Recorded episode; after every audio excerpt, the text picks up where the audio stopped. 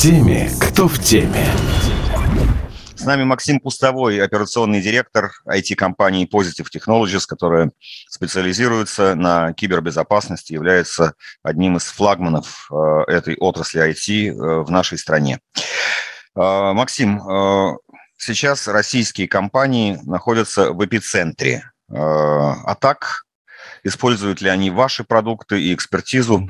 И вообще, как сейчас э, обстановка? Приветствую. Хороший вопрос. Действительно, э, в эпицентре. И мне кажется, что сейчас такое количество атак и различного рода, ну, скажем так, недружественные действия происходят в отношении нашей компании. Причем, надо сказать, не только там, государственных или министерств, ведомств. По-моему, все подвержены кибератакам. Наиболее распространенный, это, наверное, так называемый DDoS, когда пытаются вывести из Э, ну, как бы нормального функционирования э, системы э, там, веб-сайты, в первую очередь, различные системы, которые взаимодействуют с интернетом, но подобного вала атак и вот попыток проникновения взлома, которые мы наблюдаем последние 10 дней, мы не видели, наверное, совокупно за последние несколько лет. Как мы справляемся? Своими силами. И да, ну, смотрите, конечно же, последние 2-3 года, учитывая то, что кибербезопасность, она была на повестке а, всех компаний, мы все слышали о взломах, в новостях каждый день что-то происходило. А, в общем, наши клиенты не стояли на месте. Но никто не думал, что у нас есть не а, три года, не пять лет, а несколько месяцев или, может быть, полгода для реализации всех этих действий. То есть оказалось, что, в общем, все работали над повышением своей кибербезопасности, но не думали, что у них так мало времени. В основном крупные программы трансформации в компаниях наших клиентов по повышению там, защищенности, они ну, трехлетние, пятилетние, а оказалось, что этого времени нет, и сейчас нужно срочно ситуацию исправлять. Поэтому мы работаем, наши специалисты, буквально, это не фигура речи, 24 часа а, каждый день, без выходных, а, вот эти последние 10, лет, 10 дней. И я не знаю, когда закончится вот этот вал, потому что даже те, кого не атаковали, глядя на своих соседей по цеху, а, понимают, что у них нет времени, нужно делать все, что они планировали много лет делать вот сейчас.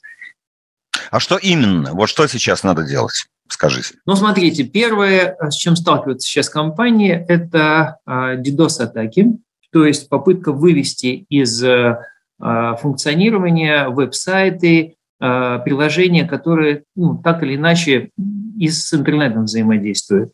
И это происходит за счет массированного количества запросов с большого количества узлов компьютеров, которые по всему миру а, обращаются к вам одновременно на веб-сайт. Это так называемая DDoS-атака. На сегодняшний момент все устроено таким образом, что если кто-то хочет присоединиться к а, DDoS-атаке против какого-нибудь а, враждебного, несимпатичного значит, ресурса компании, то достаточно зайти на некий сайт, вам, мне, допустим, со своего компьютера, и э, указать, что вы готовы участвовать в DDoS-атаке, и ваш компьютер начнет участвовать в DDoS-атаке какого-то ресурса.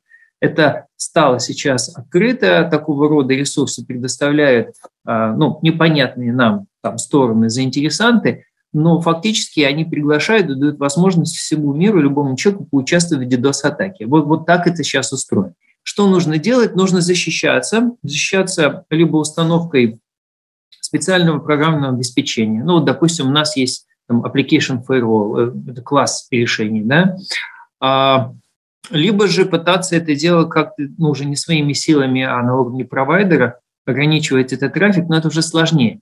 То есть в основном это все-таки защита своими силами путем установки, настройки специального программного обеспечения. То есть защита это от вот... этого существует, да, от DDoS, от массированной DDoS-атаки э, технология защиты есть, ее просто нужно... Она, скажем, она не универсальная, да, но э, то, что может существенно снизить э, такой уровень э, как бы запросов и там, трафика на ваши узлы, да, есть такие средства. Есть средства, конечно, такой глубокой инфраструктурной попытки защититься DDoS-атаки. Но можно, допустим, отрубить весь иностранный трафик. Ну, допустим, возьмем госуслуги.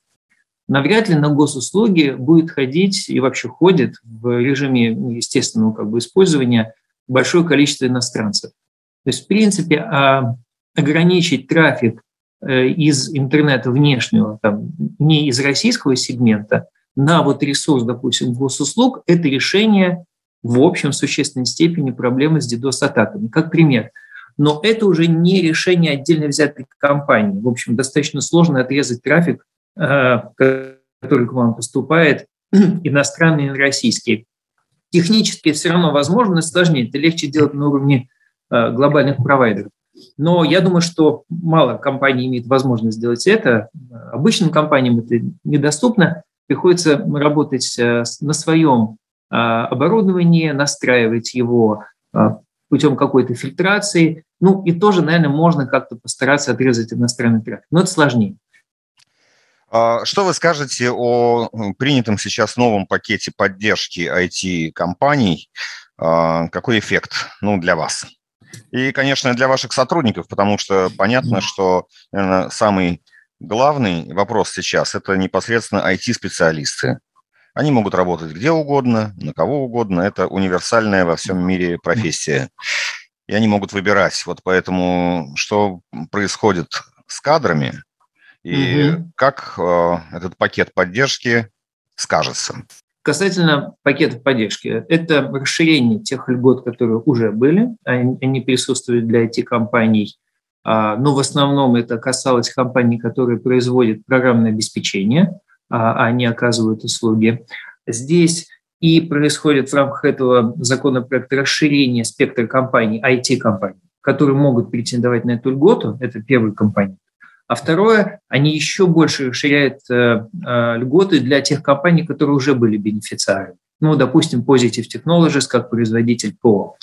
Я сказал бы, что это очень хорошая мера. То есть, если помните, э, льгота 0% на прибыль, то есть компания, ну, это такое редко бывает. Я не знаю юрисдикции, где налог на прибыль ноль для компаний сектора IT. И я думаю, что существенный элемент поддержки. Там же есть еще другие компоненты. Это льготное кредитование по 3%. Сейчас, правда, не совсем понятно, какие условия, какие критерии применяются к компаниям и к этим э, договорам кредитования. Но если будет возможность сейчас взять кредит хотя бы там, наоборот, под оборотные средства по 3%, когда стоимость сейчас кредитов больше 20% выше учетной ставки, я думаю, что это будет даже куда большей поддержкой, чем вот этот налог на прибыль. Ну, а э, если суммировать, то сейчас э, вы не теряете сотрудников или теряете сотрудников, или они, допустим, перебираются, остаются у вас на работе, но перебираются в какие-то там отдаленные места, э, где им кажется, что будет спокойнее, но тогда вы должны конкурировать по зарплате, с, в условиях изменившегося курса рубля. Я вот так вот загну вопрос свой. Ну, понятно. И резюме, да. Угу. У нас неделю назад э, был такая вот таун-холл, созвон с сотрудниками там, менеджмента, все сотрудники. У нас была возможность пообщаться вместе, в основном онлайн, конечно. И задавали вопросы на эту тему. Во-первых, задавали вопросы, а можно ли и как вообще, если человек уедет, можно ли ему работать удаленно, а, а что будет с, с нашими окладами. Все эти вопросы были. Ну, смотрите, если коротко, мы еще начиная с 2021 э, года, даже, наверное, с 2020, когда случилась вся эта история с пандемией, мы уже перешли на удаленную работу. И а, более того, изменилось э, законодательство трудовое, которое позволило, по-моему, с 2021 года удаленно нанимать сотрудников. То есть уже к этому моменту, вот уже этих событий в этом году, у нас было достаточно большое количество сотрудников, которые могли работать удаленно, и э, это не запрещалось. Поэтому если кто-то из наших сотрудников сейчас хочет работать удаленно, продолжать, э, или, может быть, даже более удаленно, мы этому не препятствуем, такая возможность есть. Что людей беспокоит, это вопрос действительно, что будет с, рублем, с рублем, с окладами, э, обесценением рубля. Но здесь мы ответили, что, ребят, мы коммерческая компания, мы чувствуем себя уверенно, а, вообще кибербезопасность сейчас на подъеме, вот то, о чем я говорил с самого начала, как индустрия. Да? У нас есть работа, и мы уверены, что мы-то уж свои обязательства перед сотрудниками выполним. Ну, рубль посмотрим. Да, естественно, мы не сможем оставаться вне реалий рынка, если будет повышение общего уровня там, компенсации для IT-сотрудников, IT-специалистов, мы тоже будем его повышать. Но беспокойство есть. Вот у нас за последние две недели уже, да, несколько десяток человек а, оказались э, не в России, а в ближнем зарубежье, об этом узнали по факту, и нужно понимать, как нам сейчас, в общем, их поддерживать, а, смогут ли они продолжать работать удаленно. А, ну, в общем, возникают вопросы, я думаю, не только у нас, и эта ситуация, я думаю, во многих IT-компаниях в России, что люди взяли, купили билеты и уехали в ближнее зарубежье, сейчас оттуда работают. Примерно понятно. Скажите, пожалуйста, а вот в условиях, когда крупные вендоры а, ограничивают или вовсе там прекращают то ли временно, то ли не временно а, поставку новых продуктов. Но, слава богу, там поддержка действующих продуктов, а, работа сохраняется. У вас есть интерес вообще к расширению своего профиля работы? Сейчас вы в кибербезопасности, но огромные ниши вроде бы внутри страны открывается, наверное, есть запрос на самые разные продукты. Или вы будете оставаться в своем в своей колее? Я, отвечаю на вопрос, сначала отвечу немного на другой, а, относительно иностранных э, поставщиков вендоров. Вот что касается вообще всей индустрии IT кибербезопасности э, в частности, у нас сейчас намечается большая проблема в том, что а, то ПО, тот софт, который купили российские компании, частные, государственные, министерства, ведомства, он превращается в тыкву, в одночасье да, потому что а, эти компании отказываются продавать и поддерживать это ПО.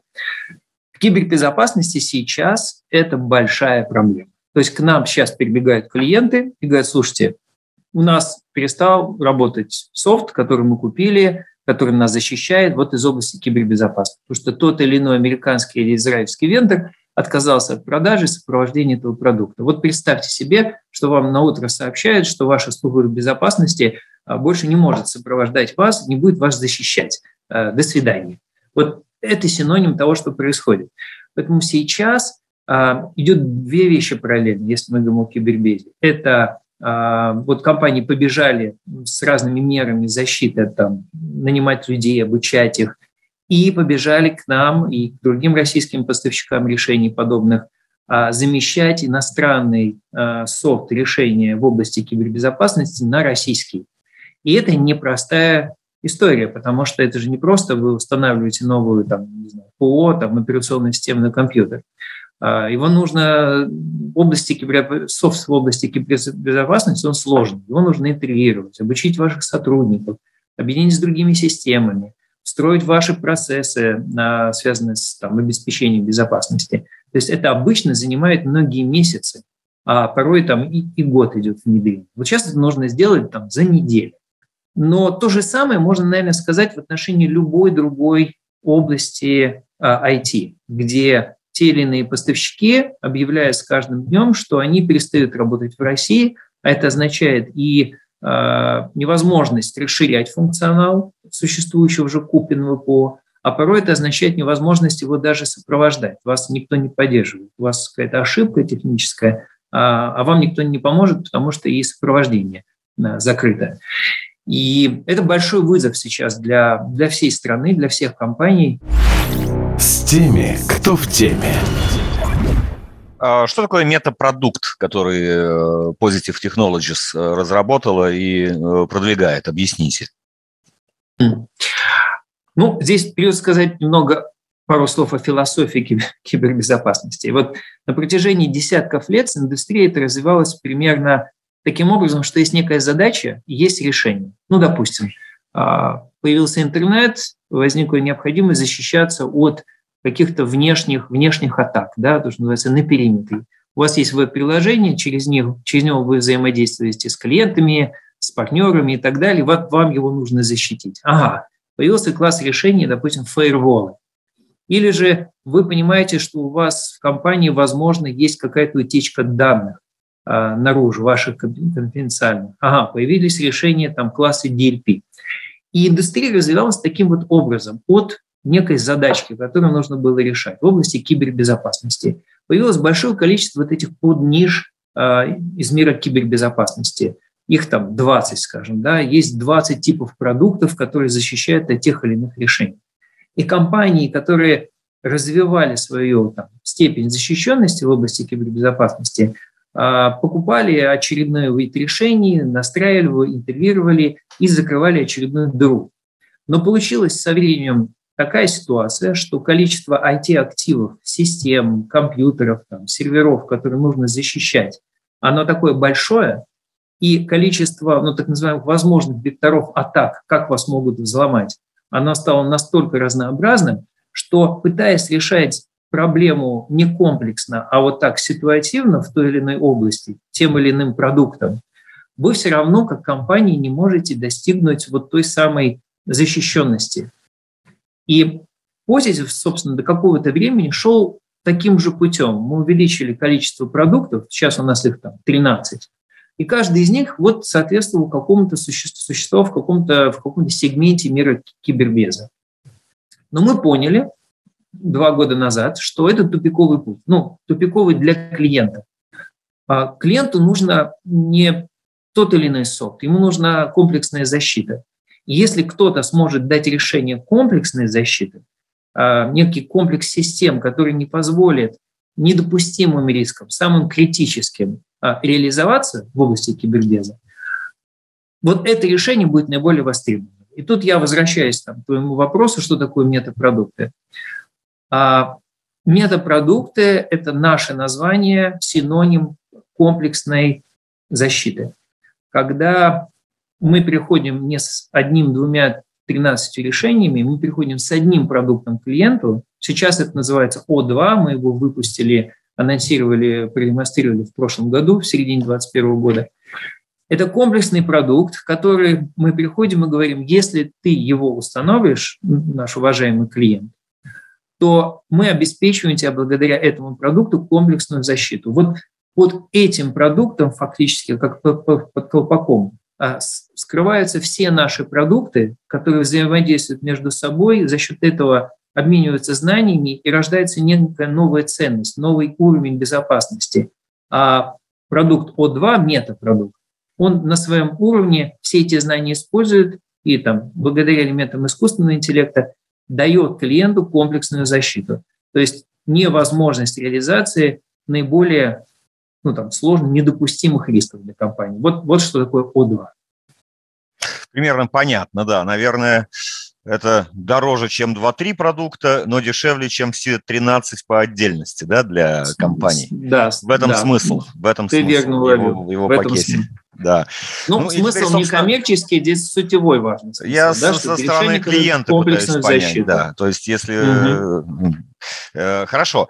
Теперь, собственно, про экономику и про экономику компании как таковой. У вас были очень сильные результаты на протяжении последних лет, и в частности в 2021 году.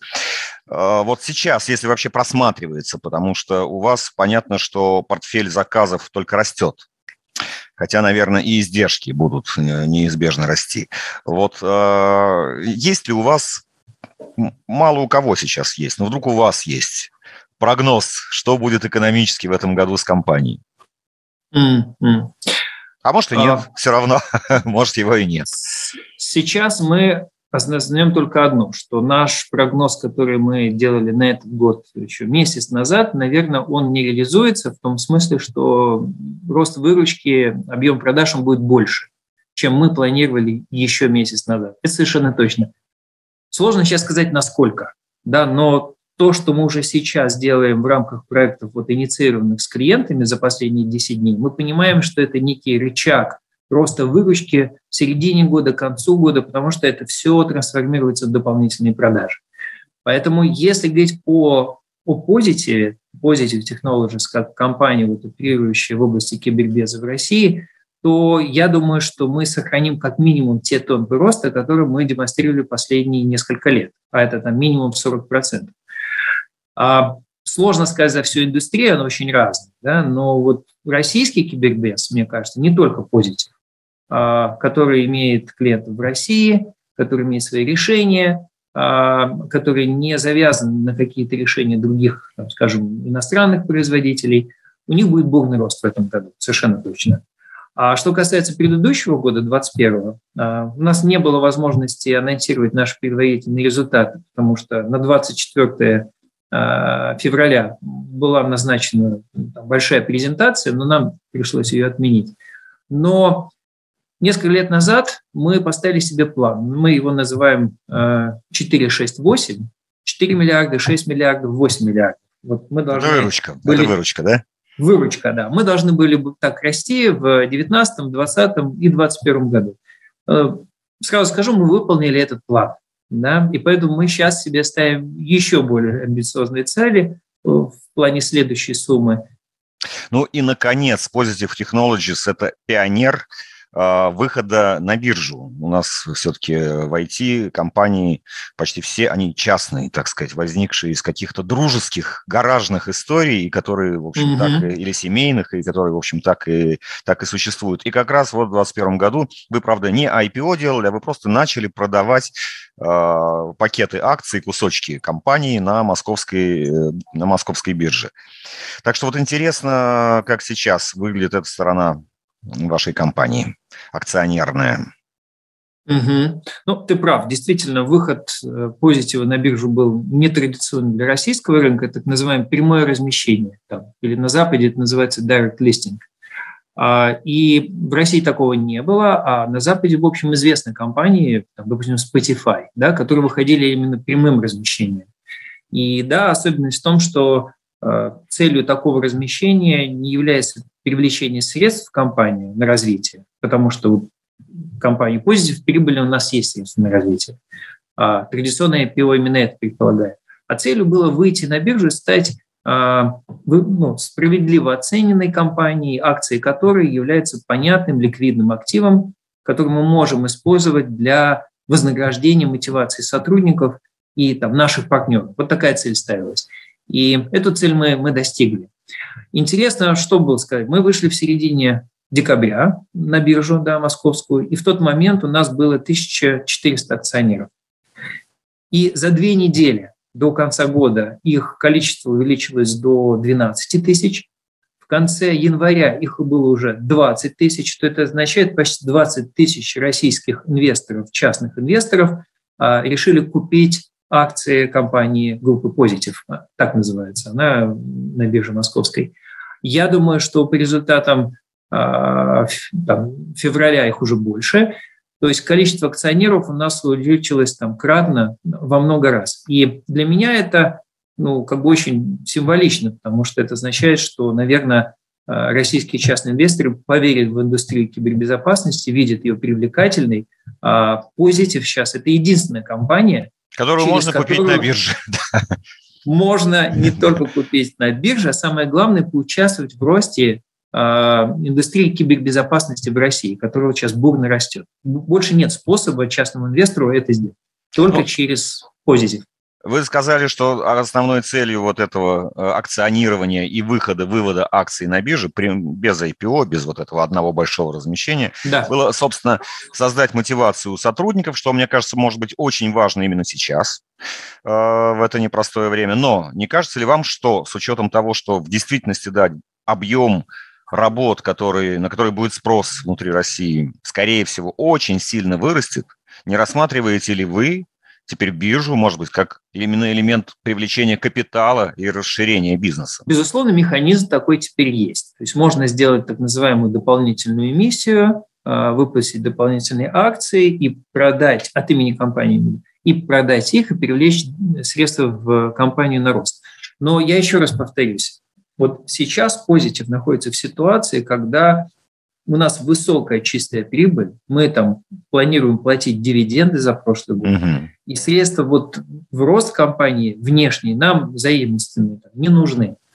Я думаю, что как минимум пару лет будет сохраняться такая ситуация, посмотрим, может быть, появятся какие-то интересные возможности на рынке, может быть, мы в конце концов кого-то решим купить да, и дополнить наш портфель, сделать комплексное решение. Но скажу честно, на данный момент нам, мы не видим таких э, конкурентов, которые бы нас интересовали. Э, да и вообще рынок кибербезопасности в России с точки зрения компании, он очень узок.